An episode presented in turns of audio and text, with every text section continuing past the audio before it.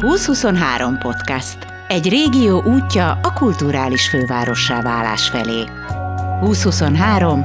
Emberek, gondolatok, innováció.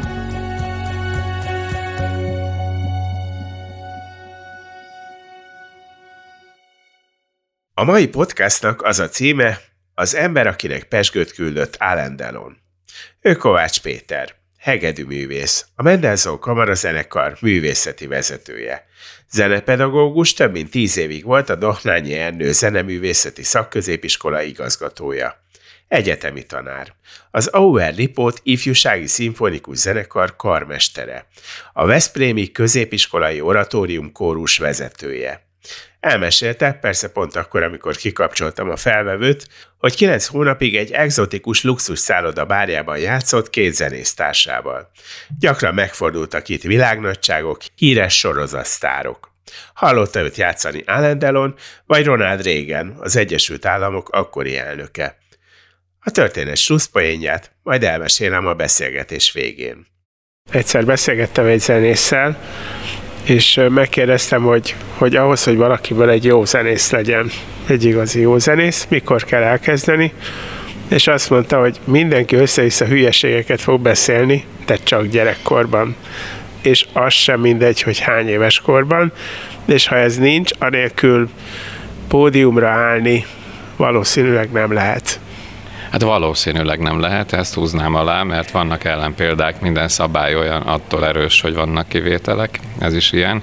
Természetesen gyerekkorban érdemes kezdeni, tudnélik, hát egyrészt a hangszerjátéknak van egy fiziológiai része, mondhatnám úgy is, hogy sportos része, tehát ugyanúgy az izmok, izületek munkájára van építve, mint, mint mondjuk a, mint bármelyik sportnág, és vagy a balett, Úgyhogy, úgyhogy ez fontos, hogy, hogy kisgyerekkorban elkezdjenek ezek az izomok, ha szerint dolgozni, ahogyan majd szükség lesz rájuk egy adott hangszeren, de a mentális része, vagy a koncentrációs része is fontos, tehát hogyha kiskortól valaki megtanulja, hogy tudjon összpontosítani egy bizonyos feladatra hosszú ideig, mert ugye itt a gyakorlás során sokszor szembe találja magát az ember, hogy sokáig kell ugyanarra a dologra figyelni, a sok ismétlés, és ott, ott az agyát is kell, hogy használja az ember, hogy mikor legközelebb ismétlek valamit, akkor mire figyelek, mit, mind változtatok. Ez kis gyerekkorban már meg lehet szokni, bele lehet tulajdonképpen ebbe eh, szokni, de van ellenpélda is, van, aki később kezdte 14-15 évesen, vagy akár 20 évesen, hangszerfüggő is, van, amelyik hangszer tényleg nem lehet 20 éves korban elkezdeni, van, amelyiket esetleg lehet. Amúgy pedig bármikor el lehet kezdeni, hogyha az ember nem akar világ sztár lenni, és ajánlom is, hogy mindenki minél többen fogjanak hangszert, hogy énekeljenek, mert annál szebb dolog nincs a Földön, mint zenélni. De mondjuk ne a hegedűt feltétlenül, a hegedűre azt mondják, aztán lehet, hogy megint száfolsz, hogy az első öt év az kuka, akkor a szomszédok örjöngenek, és utána elkezd élni a hangszer. Hát van rosszabb is, például az oboa, az tényleg kivírhatatlan az első pár évben, de a hegedűsök már egy-két év után nagyon szép dolgokat tudnak játszani, úgyhogy nagyon sok ügyes kis gyerek van zeneiskolákban, akik két-három év tanulás után abszolút ki tudnak már állni, és egyszerű darabokat szépen el tudnak játszani, de hát vannak, akik nem, persze, meg olyanok is vannak, akiknek négy-öt év kell, meg olyan is van, akinek így van, hogy, hogy később se sikerül ráéreznie, hogy, hogy kell húzni ezt a vonot, hogy szépen szóljon a hangszer. És az mennyire fontos, hogy az otthoni közeg zenei legyen? Tehát anélkül is lehet simán boldogulni, vagy az az igazi, hogyha mindenki kameramuzsikál, és, uh, és ott bejön az apuka vagy az anyuka, és azt mondja, hogy fiam, ezt jól játszottad, de azért ezt még itt meg ott javítsd. Hát ez a mesében van, ugye ritkán van ilyen ö, környezet, általában inkább az van, hogy, hogy a, a szülők támogatják, hogy a gyerekek tanuljanak, vannak, vannak olyan családok, ahol mondjuk nehezebben tűrik, jellemzően a testvérek tűrik nehezebben, hogyha van olyan testvér, aki nem zenél, és más az érdeklődési köre, az bizony nem szívesen hallgatja ezeket a kezdetben még nyekergő hangokat, de sokat tud segíteni, hogyha szülők is zenélnek. De ha támogató a légkör, akkor, akkor ez abszolút megy. Csak nehezen oda vergődtem ahhoz a ponthoz, hogy nálad ez hogy volt. Nálunk az én szüleim nem voltak zenészek, anyukám tanítónő volt, tehát első-másodikban tanított, ugye ott sokat énekelt a gyerekeknek, meg énekeltek együtt, tehát a zenéhez köze volt. Édesapám magyar énekszakos általános iskolai tanár volt, de az éneket azt nem gyakorolta, nem tanította soha, de nagyon támogatta, hogy mindig az iskolában nevezetesen a Veszprémi Dózsa iskolának volt igazgatója sokáig, és ott nagyon támogatta, hogy, hogy működjen énekkar, nem is egy, Csabi Csaba vezetésével ugye remek sikereket értek el, nagyon jó korusa volt abban az időben az iskolának, és hát ez ott, otthonra is beszivárgott, tehát éreztem ezt a támogató közeget. Ennek ellenére szüleimet vagy kitiltottam a zeneiskolai években a koncertjeimről, vagy pedig csak az utolsó sorba ülhettek be. Nem szerettem, hogy azt nem sose szerettem látni, hogy ők mondjuk elégedettek velem, az meg még kevésbé, hogy elégedetlenek, és akkor, hogy ne is legyenek a látókörömbe. Szerettem így a saját utamat járni. Remélem megbocsátották ezt nekem. Hogy viselték ezt különben? Az utolsó sorba kell ülni, ahelyett, hogy büszkélkednék a gyerekre. Hát szerencsére nem is olyan beállítottságúak voltak, hogy hogy, hogy szerettek volna fürödni a, a, a sikerben, inkább visszahúzódóak voltak eleve, e, hogyha én nem intézkedtem volna így akkor is. Úgyhogy, de azért biztos nem esett nekik jól ez, de viszont én csak valahogy így tudtam felszabadult lenni, és magamra figyelni, hogyha nem láttam senkit magam körül, aki, akit ismerek, és szám, és belehallom, hogy na most vajon mit szólnak. Arra emlékszel, amikor először azt mondták neked, hogy Péter, te tehetséges vagy? Nem emlékszem, hogy valaha ezt mondta volna valaki. A tehetség hát először is összetett dolog, ugye sok mindenkire rámondják, hogy tehetséges, de sok minden kell ahhoz, hogy, hogy, hogy azzal a tehetséggel valaki tudjon is kezdeni valamit inkább azt úgy érzi az ember, hogy egy irányba tud boldogulni, vagy, vagy arra felé van egy mágnes, ami, ami vonza, viszi. Úgyhogy zavart is volna, ha valaki így szembeáll velem, és azt mondja, hogy hát te bizony tehetséges vagy, azzal nem tudtam valamit kezdeni, de most akkor holnap mi legyen. De te tudtad?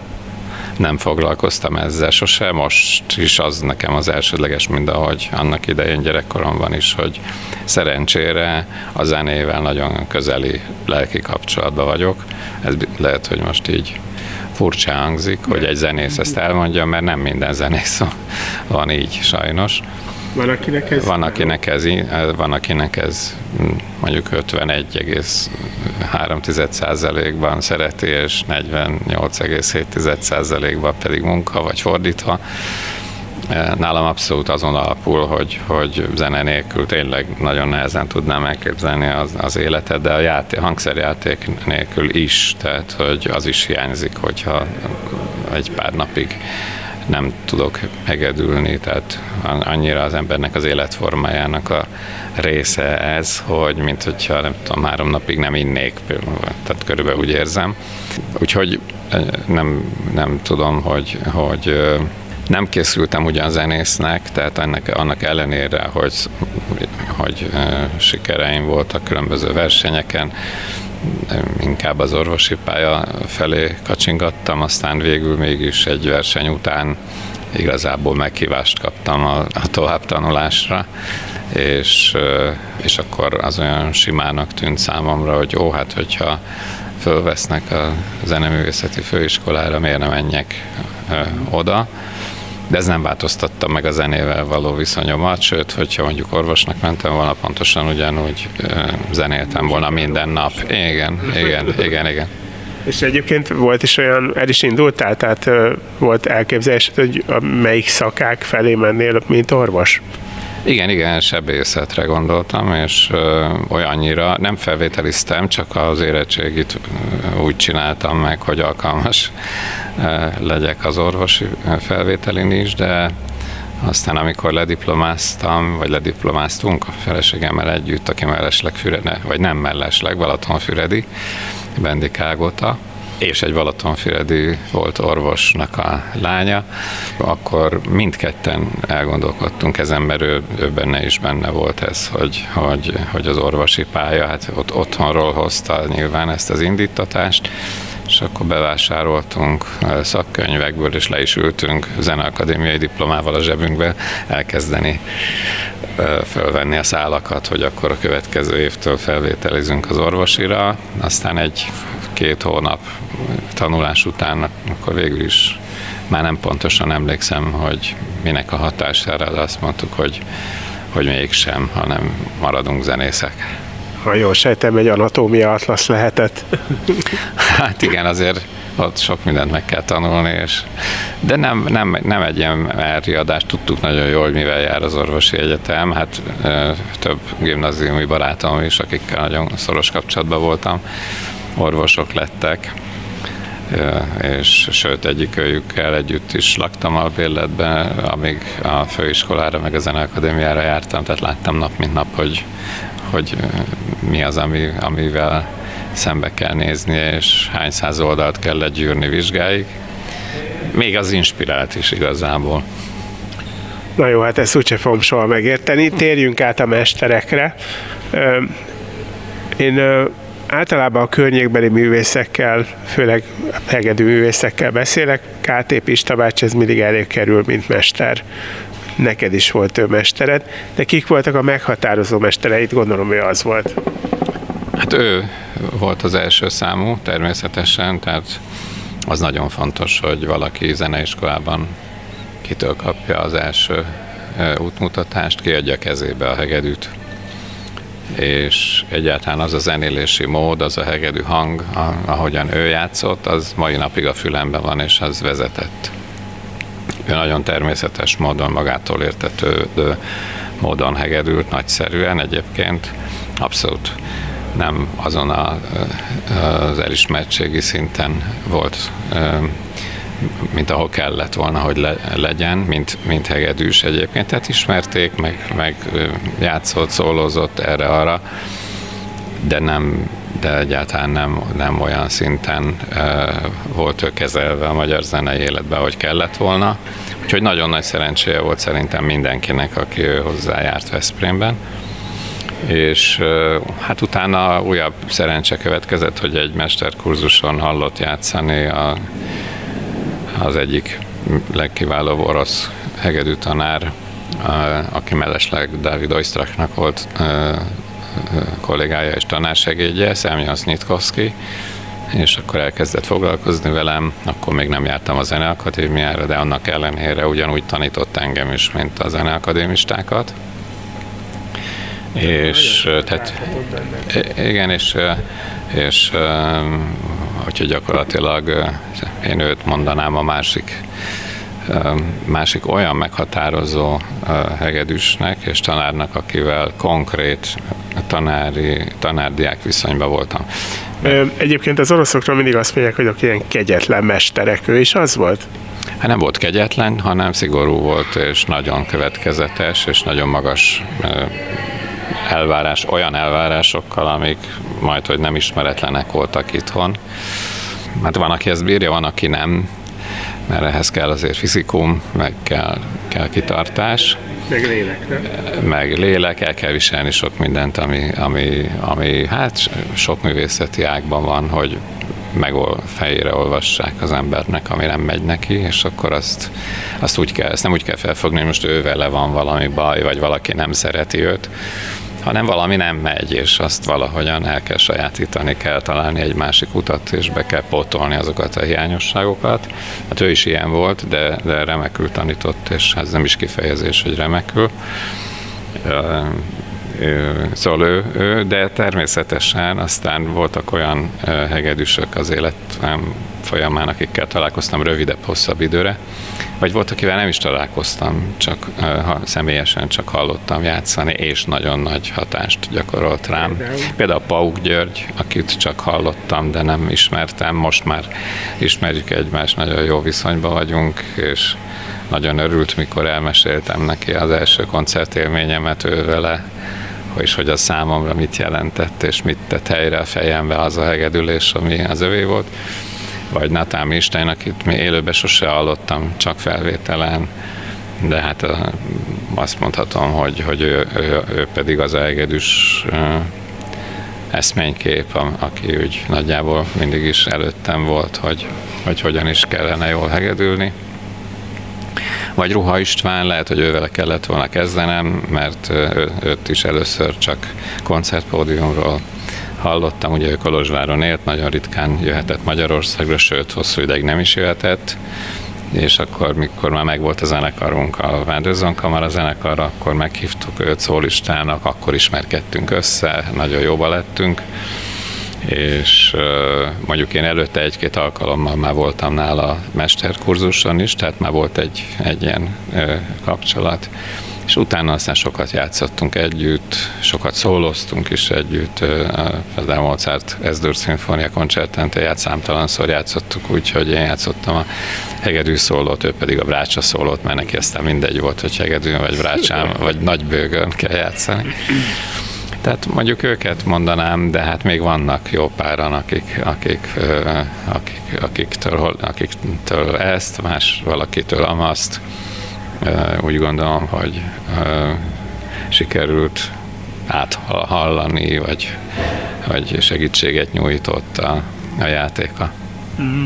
Az egyetem az sokat tett hozzá, vagy, vagy, vagy ezek a mesterek inkább ők tettek hozzá sokat? Hát ez pedig a másik dolog, hogy hogy nem feltétlenül hegedűsöktől tanul az ember a legtöbbet. Tehát a, amíg a Zeneakadémiára jártam, Simon Albert vezette a zenekart, hát ő egy meghatározó volt számomra gyakorlatilag a partitúra értelmezést és zenévé fordítás, lefordítást ezt tőle azon az, azon az úton haladva gondolom, de abszolút nem vagyok a követője, vagy hogy mondjam, de, de, de hogy, hogy, hogy, hogyan is kell úgy értelmezni egy, egy kottát, hogy, hogy a végén lehetőleg a zeneszerző szándéka, legalábbis amit én gondolok, hogy mi lehetett a zeneszerző szándéka, az hallatszódjon a koncertpódiumon, azt neki köszönhetem.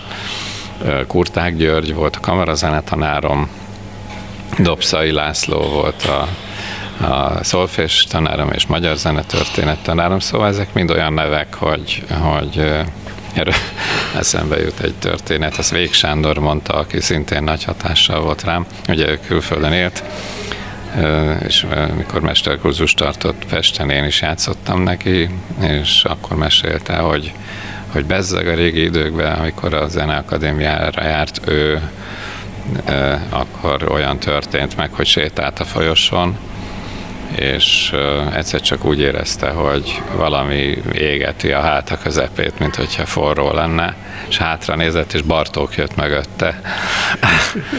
szóval az ember ezt tényleg elképzeli, hogy, hogy az milyen világ lehetett, nem, mint hogyha most nem lennének ugyanilyen nagyságok a, a Zeneakadémián, vagy az én időmben ne lettek volna, mert voltak.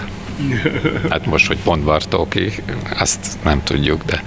De általában nagyon sokan azt mondják, hogy, hogy ezek a nagy nevek, ezek tanárként néha nem olyan nagyok.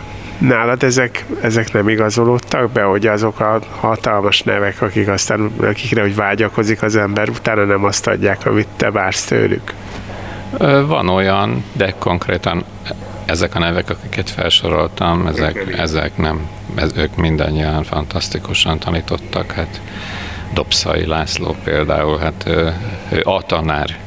Tehát, hogyha valaki, valaki, valaki, valaki megkérdezni, hogy hogy néz ki egy tanár, akkor azt mondanám, hogy Dobszai László. Mindent. Tehát hatalmas lexikális tudás, nagyon komoly beleérző képesség, óriási tapasztalat a képesség és készségfejlesztésben, és hát olyan brilliáns dolgok, hát most csak nyilván nem ez a legfontosabb, csak, csak elmondom, hogy szinte minden óra úgy nézett ki, hogy amikor az óramutató este hatra kattant, abban a pillanatban kinyírt a teremajtó belépett, fehér ingbe mindig, és elkezdett előadni magyar zenetörténetet például, és elillant az idő, az ember azt se tudta, hogy mit jegyezzen föl, vagy, vagy, vagy inkább ne foglalkozzak azzal, hogy jegyzeteljek, hanem csodáljam azt, a, ahogy előad és amit és akkor egyszer csak ránézett az órájára, és hogy, hogy nem pontosan 19 óra volt. És akkor azt mondta, hogy kedves kollégák, akkor már ennyit. És ez rendszeresen így ment. Tehát ilyen virtuóz elemei is voltak az ő, ő tanításának. Érzékével nem volt Azzal se. Utána jön neked Amerika, ahonnan sokan visszajönnek, sokan nem. neked milyen volt Amerika? Hát tanulni mentünk ki, feleségemmel mindketten ösztöndíjat kaptunk, egy amerikai ösztöndíjat, úgy értve, hogy onnan kínált, tehát nem az akkor divatos soros ösztöndíj volt ez. Uh-huh. És tanulni mentünk ki, és közben úgy gondoltuk, hogy lehet, hogy itt maradunk. Sok minden tetszett, hát nyilván amikre, amiket tudtunk eleve, hogy Amerikában mi az, ami nem olyan jó, az, azt akkor is láttuk felnagyítva, hogy jó, de azokat úgy gondoltuk, talán ki lehet kerülni, viszont nagyon sok minden megtetszett. És, eh, és akkor én el... De ott a bizonyos szeletei, mert bizonyos szeletei nem, tehát nincs, messze nincs olyan, olyan eh, vagy nem volt olyan pesgő koncertélet, mint mondjuk Magyarországon. New Yorkban igen, meg Chicagóban, meg Philadelphia-ban, tehát bizonyos helyeken persze természetes. De hogyha az egész államokat nézem, akkor kisebb településeken már, már egyáltalán Veszprémhez hasonló zenei életet, ilyen nagyságú kisvárosban, álomban se.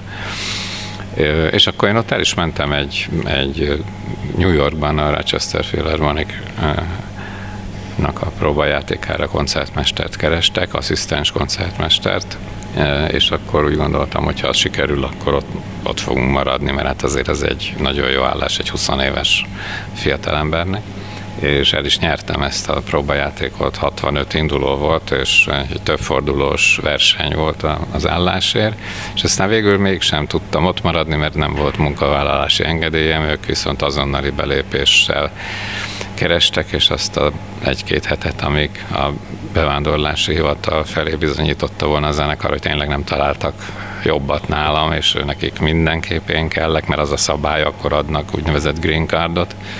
Azt nem tudták kivárni, és azt mondták, hogy akkor, akkor a második befutó fogja megkapni az állást, úgyhogy és akkor ugye el is kedvetlenedtem, és azt mondtam, Meséld el ezt a délutánod. Ja, és akkor azt mondtam, hogy köszönöm szépen, akkor haza hazajön. Hát ez egy, egyébként évfélkor volt, mert reggel kezdődött a próbajáték, és évfélkor lett vége. És akkor azt mondtam, hogy á, én ezt még egyszer nem csinálom végig, és akkor pedig hát ez az életrendje, hogy menni kell próbajátékokra, és előbb-utóbb sikerül. De mondjuk ez egy nagyon jó indulás lett volna, olyannyira, hogy Amerikában, amikor valaki bejut a döntőbe, hát ebbe a döntőbe hárman jutottunk be. Azt már más zenekarok figyelik, hogy kik azok, akik, akik döntősök. Úgy, úgy hívják, hogy finalisták, finalists és akkor utána kaptam is több zenekartól, többek közt a Chicagóiaktól is meghívó levelet, hogy jöjjek el próbajátékra, de akkor már nem voltunk Amerikában. Addigra hazajöttünk, megharagudtunk. Amikor van egy rossz napot, nem mondod magadnak azt, hogy na jó nagy hülyeség volt, hogy hazajöttél? Hát meggondolatlanul lehet, hogy mondtam valamikor, hogy akár többször is ilyesmit. Nem, tehát van egy olyan nézet, hogy jó volt úgy, ahogy történt, vagy hát, hogy is mondjam ezt, hogy így kellett történnie, na inkább így hangzik el a mindennapi életben, hogy hát számtalan pozitív érv van amellett, hogy nem maradtunk végül is ott. Tehát most csak kezdjek egy nagyon személyes dologgal, hogy én egyedüli gyerek vagyok, tehát a, az én szüleim, az unokáikat akkor majd, hogy nem sose láthatták volna, hogy hát azért Amerikából nem jön az ember haza hetente, tehát nagyon ritka lett volna, nem lett volna egy olyan közeli kapcsolatuk az unokájukkal, mint így volt. Tehát például az ő szempontjukból és a, a mi gyerekeink szempontjából is ez nagyon jó volt így. Arra nem beszélve, hogy fontos nekem, meg az Águtának is, hogy hogy legyen egy olyan környezet, ahol meglátszódik az embernek a tevékenysége, tehát hogy tud a saját eszközeivel tud hozzájárulni a, a, a, a dolgok jobb átételéhez. Most az, hogy Veszprémben egy zenekart csináltunk, és azt felfejlesztettük ilyen színvonalra, és az, hogy saját fesztiválunk van, lemezeink vannak, körbe turnéztuk az egész világot többször is, ez mind olyan, hogy, hogy, hogy ezek mind azt húzzák alá, hogy így kellett történjen, ez nagyon jól történt. Ki tudja, mi lett volna, ott maradunk, fogalmám sincs. De egyébként ez, amit most elmeséltél, azt mutatja, mindig azt szokták mondani, hogy a, a művész az általában azért nagyon sokszor egy önző ember, aki arra figyel, csak a művészetre és önmagára figyel. Te nem ez vagy. Nem, nem így mondanám, hanem hogy nem csak ez, hanem, hanem vagyok ez is, meg vagyok más is, de szerintem mindenkivel így van. Nem mindenkivel. Nem mindenkivel, nem mindenkivel és mindahogy a jó is, meg a rossz is megvan az emberben, és igyekszik, hogy a jó kerekedjen fölül, már aki igyekszik, de azért általában igen. Ez is, ez is így van. Velem is úgy van, hogy, hogy sokáig nem tudok egy helyben maradni. Tehát, hogyha mondjuk ezt az egész Veszprémben való működést úgy kellett volna csinálni, hogy a körgyűrűt nem hagyhatjuk el, akkor az nem lett volna jó, az biztos. Akkor azt mondanám, hogy, hogy akkor kár volt hazajönni. De nem így volt, mert, mert nem csak, hogy elhagyhattuk, hanem el is hagytuk sokszor, és magam részéről is úgy volt, hogy ilyen két-három hónapot tudok egy helyben lenni, és akkor már kell utaznom, akkor nagyon jó, hogyha el tudok menni külföldre más emberek előtt játszani, más koncerttermekbe. Az is nagyon kell az embernek a szakmájához, hogy hogy, hogy sokat tapasztaljon, sokat lásson, sok zenésszel játszon, sokféle környezetben játszon. Egyébként minden közönség mást megkülönböztethető egy mondjuk egy magyar, meg egy amerikai közönség?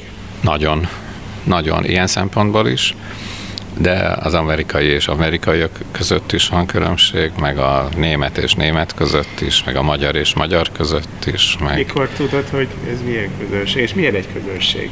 Hogy Ez szóval olyan, hogy nagyon nagy hatással van mindenkire, még aki tagadja arra is, hogy mikor bemegy a színpadra, hogy fogadják. Most nem az, hogy, hogy feltétlenül nagy tapsorkánnak kell lenni, ahogy belép az ember, mert, mert miért? Ugye még nem is játszottam. Szoktuk mondani sokszor, amikor a zenekar megy be, és az első pár ember már bement, és a, a, ugye sorba állunk, és akik még kint vagyunk, akkor is hogy hú, már, milyen sik, már is milyen siker van, viccelni szoktunk ezzel, de érzi az ember, hogy most szeretettel fogadja, azért, azért jöttek, hogy tényleg meghallgassák, de ebből se szabad levonni következtetéseket. Számtalanszor volt olyan, hogy hogy kiszúr az ember a nézők között bele, nem mintha azt nézni az ember hegedülés közben, vagy játék közben, hogy ki hogy reagál, csak van, van aki úgy belejön az ember szemébe, előlül, vagy nem tudom, és volt olyan, hogy, hogy már mindenki tapsolt, meg felugrottak, és állva tapsoltak, az az illető még mindig ült, és alig ütötte össze a tenyerét. És akkor viccesen mondtuk, hogy na biztos az a kritikus, majd pedig koncert után jöttek oda gratulálni ő is, és öt percig azt magyarázta, hogy milyen fantasztikus volt ez a koncert. Szóval mindenki másképp reagál. Van, aki nagyon kimutatja az örömét, vagy, a, vagy azt, hogy élvezi azt a koncertet, van, aki ezt belül éli meg, és nem, nem vesz részt ebbe a közösségi cselekedetbe, hogy, hogy tapsolni, meg de, van de valami sugárzása? Van, tehát azt abszolút lehet érezni. Tehát amit le, nagyon lehet érezni, amikor játszunk, még nyilván nem néz az ember a közönségre, de hogy, hogy, hogy rajt vannak azon a hullámhosszon, ami, amin én ezt abszolút lehet érezni. De ez nem csoda, szerintem ezt még műszerekkel is alá lehet támasztani. Hát tudjuk, hogy vannak a hullámok, azok mérhetőek elektromos eszközökkel. Tehát most az simán, simán el tudom képzelni, hogy vannak aztán ilyen közös agyhullámok, és akkor azok találkoznak az előadóéval, vagy szóval most nem akarok ilyen vajákos lenni, de, de ezek, de ezek lehetnek, ezek lehetnek, de hogy érezni lehet, hogy, hogy, hogy, hogy ez létrejön, hogy létrejönnek ilyen pillanatok, és akkor ez inspirálja az embert, tehát jobban játszik.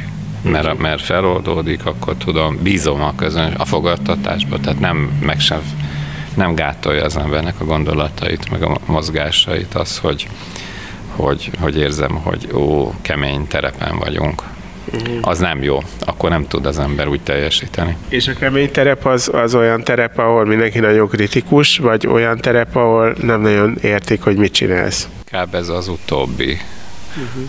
A, hát igen, az is, hogy amikor, amikor mondjuk valami híres koncertterem van, vagy, vagy olyan fesztivál, ahol az ember tudja, hogy előző este X játszott, holnap meg Y, és ma meg mi.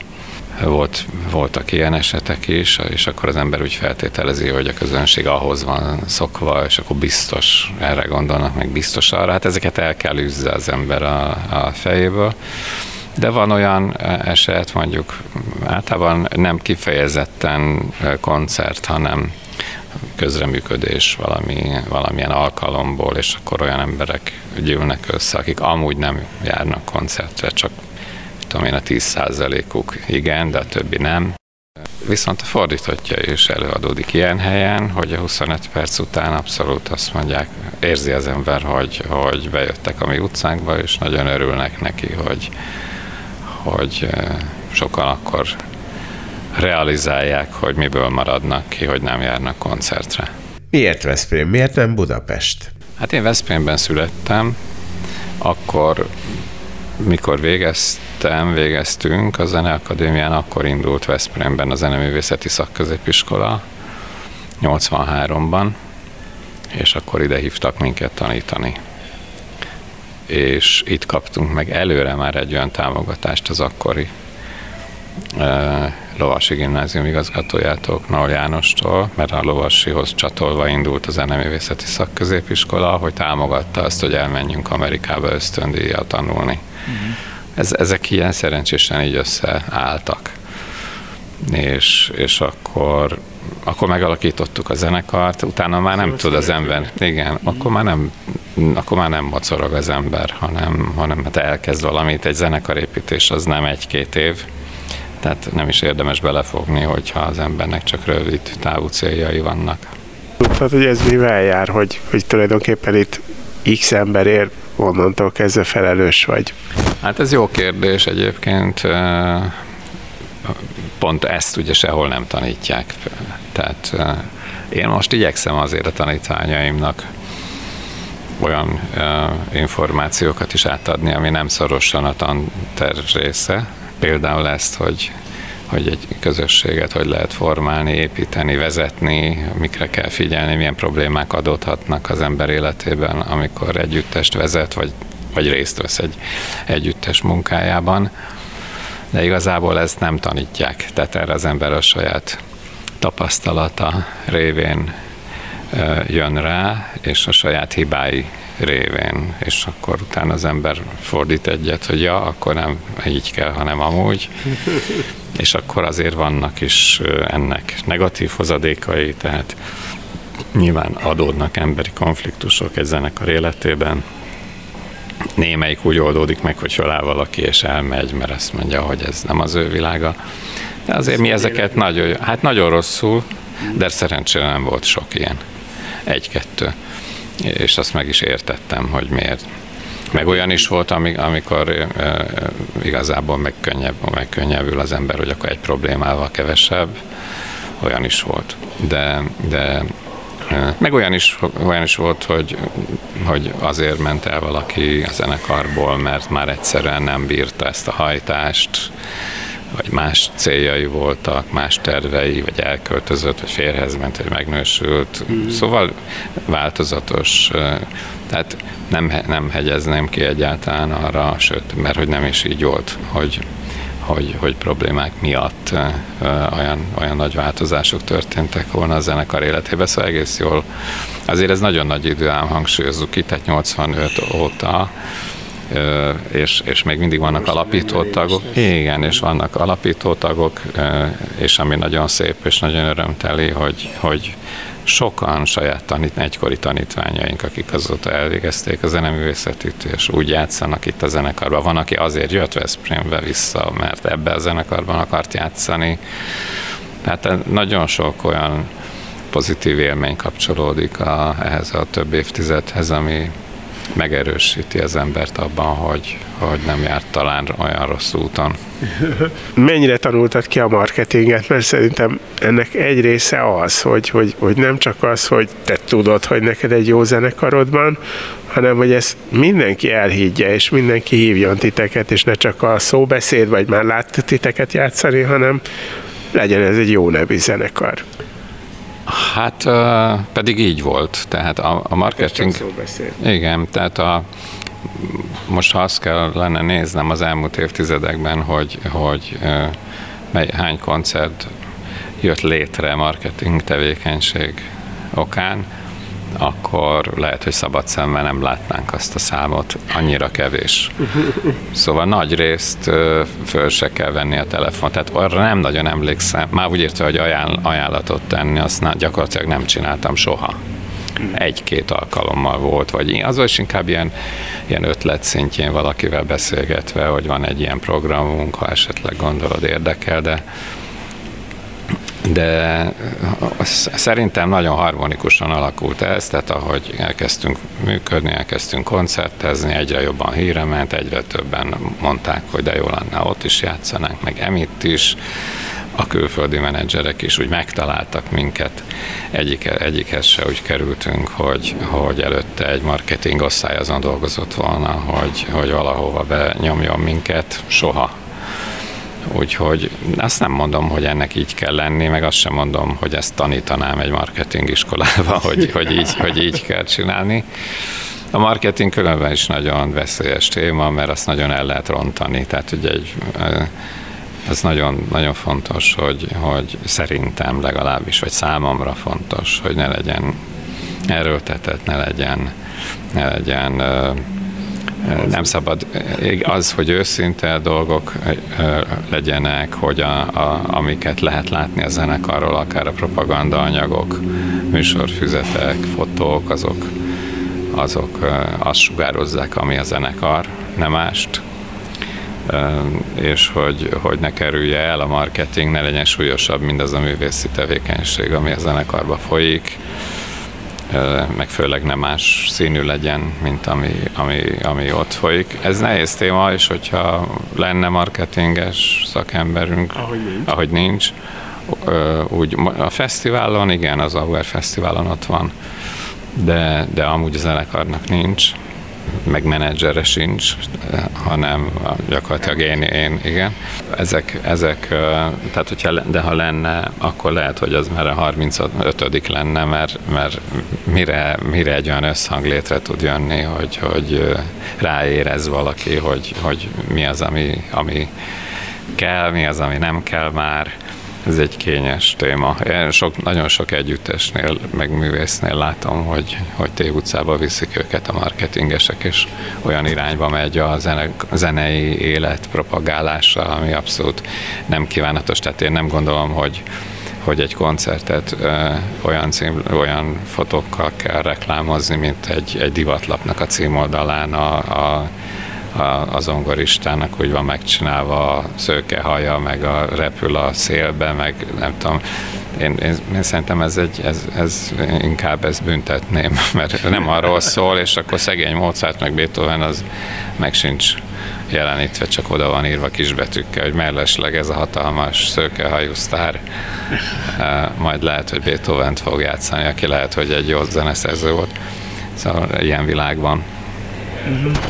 De most, ahogy így beszélek veled, én nem is vagyok benne biztos, hogy te egy ilyen embert eltűrnél magad mellett. Mármint azt, aki, aki mondjuk önállóan kitalálja azt, hogy a te együttesed hogyan mutassa meg magát. Hát valószínű azért nem, mert, mert mert ugye ő is, a marketinges is akar alakítani, és nem biztos, hogy, hogy sok marketinges eljut arra a szintre, hogy megérezze, hogy ne, nem neki kell alakítani, hanem a koncerten kell alakítani, ő neki ezt segíteni kell ezt a folyamatot. Ajánlottak már nekem sztár marketingest, aki, és akkor nem, mert láttam, hogy miket csinál, és hagy, meghagytam egy másik zenekarnak. Az a helyzet, hogy, hogy van egy zenekarod, ami azért, azért működik, külföldre is jártak, minden rendben van, elvileg ezzel emberek beszokták érni, de emellett még te más zenekarokat is szoktál alakítani, illetve kórust is vezetsz.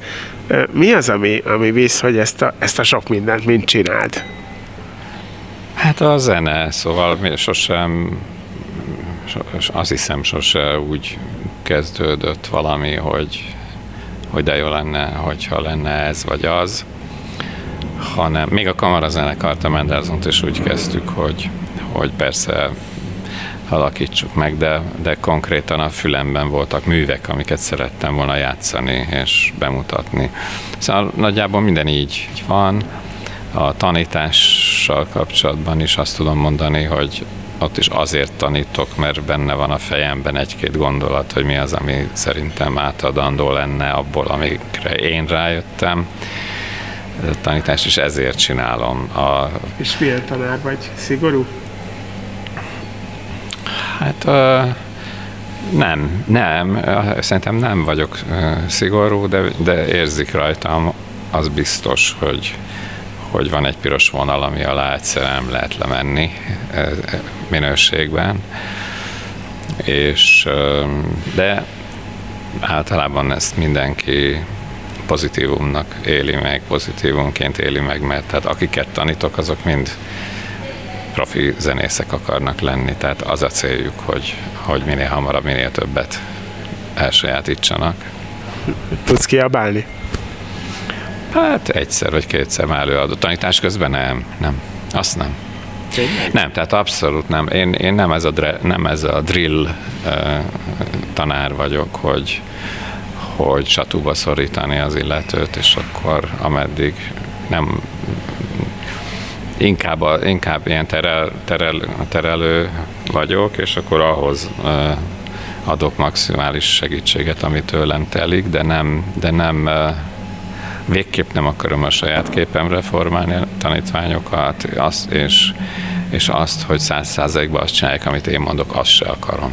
Uh-huh. Mert szerintem nem vezet jóra, különösen a művészetek terén, mert um, az fontos, hogy, hogy megtalálja mindenki a saját útját, meg hogy saját magát ráérezzen. Viszont az meg kényes dolog, hogy mikre mutat rá az ember, hogy rendben van, ez te vagy, de az nem jó, és hogy, hogy, hogy, hogy nem, nem át kéne alakítsd magad, mert az nem fog működni, vagy, vagy valamilyen szempontból át kell állítani a váltót. Hát ez egy tanárnak a feladata, hogy erre ráérezze. Ugyanígy van a műtőasztalnál is. Ez pontosan így van. Ott, hát jó, azt szokták mondani, hogy ebben nem lehet belehalni. Bele lehet, mert, mert, mert egy karrier tönkre mehet és, és össze lehet olyan pszichés bajokat szedni, mint ahogy lehet is látni a, a, a művészi, művészvilágban, hogy, hogy valaki élete végéig cipeli azokat a sérüléseket, amiket a tanárától szenvedett el. Mm-hmm. Nem az a fajta tanár akarok lenni, és biztos vagyok benne, nem is vagyok az, aki, aki olyan mély, mélyen vele mászna valakinek a pszichéjébe, hogy ott ártalmas dolgokat okozzon, meg nem is tanítom őket túl, tehát van, nyilván van egy óraszám, hogy egy, mondjuk egy hegedű főtárgy óra, az egy héten kétszer 60 perc. Van, aki szeret 60 perc helyett másfél-két órákat adni, van, aki még hétvégén is behívja a gyerekeket, mind ahogy annak idején mi a KT Pista bácsihoz is így voltunk, hogy vége láthatatlan hosszúságú hegedű órák voltak, meg az éjszakákról akkor nem is beszéltünk. Most minden tiszteletem az övé, és nagyon sokat kaptam tőle, de én ezt nem tartom jónak, hogy nálam egy óra az tényleg annyi, amennyi, 60 perc. Most nem az, hogy patika mérlegem érem ki, de egy óra, Tudni, ennek is megvan az inspiratív hatása, hogy, hogy igen, akkor és ott, és utána pedig ő. Mert, mert ezt, ezt meg kell, hogy tanulja mindenki az önálló munkát. Inkább arra próbálok figyelni, hogy az alatt, az óra alatt minél többet szó essen arról, hogy amikor majd aztán egyedül lesz, nélkülem dolgozik, akár a hét hátra levő részén, akár majd, amikor már lediplomázott és megy tovább az életbe, hogy akkor hogyan tudja eltervezni a saját egyéni munkáját, és hogy tudja az idejét beosztani. Tehát ez a tanári munkának minimum a fele. Egyébként ez a hegedű művész egy magányos szakma. Hát nem annyira, mint a zongoristáké, mert ugye azért mi elég sok kamarazenét játszunk, meg lehetőségünk van zenekarban játszani, a zongorista nem játszhat zenekarban, ugye kamarázni kamarázhat, de nagyon-nagyon sok zongorista van, és, és zongoristák többet vannak egyedül hogyha ez még nem lett volna elég, még ráadásul egy fesztivált is csináltok 8 éve, aminek egyik fele az, hogy hegedű zenét lehet hallgatni, a másik fele, hogy megemlékeztek egy nagy Veszprémiről. Régi tennivaló, hogy Veszprém Auerlipot ügyében lépjen, meg kell pár nevet említenem, KT István például, vagy Rakos Miklóst, akik, akik annak idején elkezdték az Auer kultuszt éleszteni, de úgy éreztük, hogy ennél tovább kell lépni, hiszen egy, egy, világnagyságról van szó, egy olyan hatású zenészről és hegedűpedagógus, hegedűpedagógusról, akit az egész világ csodált, hiszen a 20. századi világhírű hegedűművészek jelentős része az ő istálójából került ki ő meg Veszprémből indult el, és, és Veszprémben kapta meg az, az első ö, indítatást ahhoz, hogy ő egy ekkora formátumú ö, művész és tanár legyen. Úgyhogy első lépésként azt döntöttük el, Bárány László ö, ö, rendező operatőr barátommal, hogy készítünk egy tévéfilmet, ami, ami, ami olyan módon ragadja meg az ő életét, és mutatja be a nagy közönségnek, hogy azok számára is érdekes lehet, vagy érdekes lesz, akik nem zenészek, nem szakmabeliek. Én egy kicsit inkább szakmai jellegű film, filmre gondoltam, de szerencsére a Laci észnél volt, és ő, ő azt mondta mindig, hogy ez tévéfilm, ez vasárnap délután, ha vetítik, bárki megnézhesse, nagymama, gyerekek, felnőttek, fiatalok, és hát én szerintem egy nagyon gazdag film lett, ami, amit eredeti helyszíneken forgattunk, Moszkvától, helyesebben Szentpétervártól, Bécsen keresztül, Hannoverig, Párizs és stb. minden, ahol megfordult Auer, ahol tanult, ahol koncertezett, rengeteg zenével, azok olyan zenékkel, amik, amik az ő pályáját befolyásolták. És mikor ez a film elkészült, és egyre több tévécsatorna átvette, tényleg játszották, és ha kaptuk a visszajelzéseket, hogy jé, hát nem is tudtuk, hogy, hogy nekünk van egy auerünk, akkor gondoltuk, hogy na jó, most ez a film megvolt, de örökké ezt nem lehet vetíteni. Előbb-utóbb ki fog kopni a tévékből, és akkor mi lesz? és akkor jött az ötlet, hogy, hogy fesztivál, és a, mert a fesztivál az tud működni évente, és hogy, hogy a, az ide látogató világsztárok vihetik az egész világba Veszprém hírét, és Auerét, de érdekes módon azt nem nagyon kell, mert őt mindenütt ismerték, csak nem tudták, hogy magyar. Azt hitték, hogy orosz, mert hogy Szentpéterváron dolgozott több mint 50 évig, az ottani konzervatóriumban tanított, hát persze koncertezett mindenütt, de az orosz hegedű iskola az ő nevével fonódott össze, ő tette a az úgynevezett orosz hegedű iskolát. És, és akkor Magyarországon is ez, hogy Auer Fesztivál, Auer Fesztivál, ahogy mennek az évek, ugye egyre többször hangzik el, egyre többen kapják fel a fejüket, egyre jobban tudatosul, hogy Veszprém és Auer Lipót az ugyanaz. Mm és ez abszolút be is jött, ezt látom, hogy ez nagyon működik. Hát most már 8 éve, már, már a második, harmadik fesztivál után ezt lehetett érezni, hogy, hogy, hogy jól, ez látható, igen. Mik a jövő tervei, mire készültök? Hát a zenekar, a zenekar következő bérleti koncertsorozat, hát ezt most készítjük elő.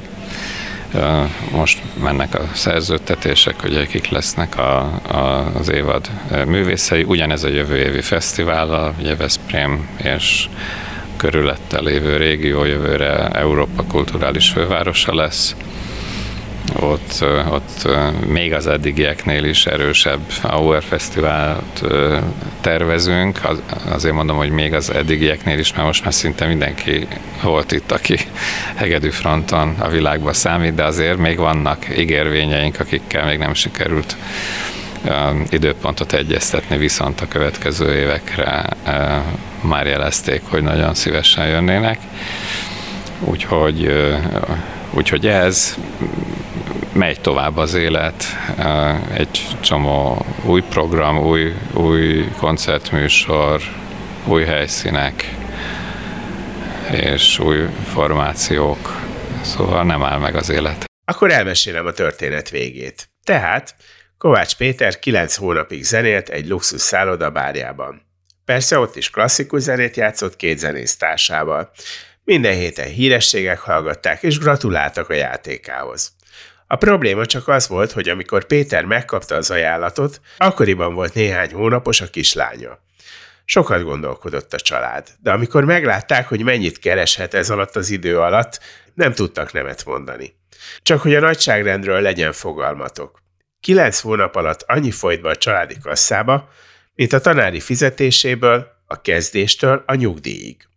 Péter becsülettel ledolgozta a kilenc hónapot, hazajött, vettek egy házat, kipofozták, berendezték, vettek egy autót, a maradék pénzt pedig berakták a bankba. Nem szoktam a döntéseimet megbánni, de ezt megbántam, mondta Péter.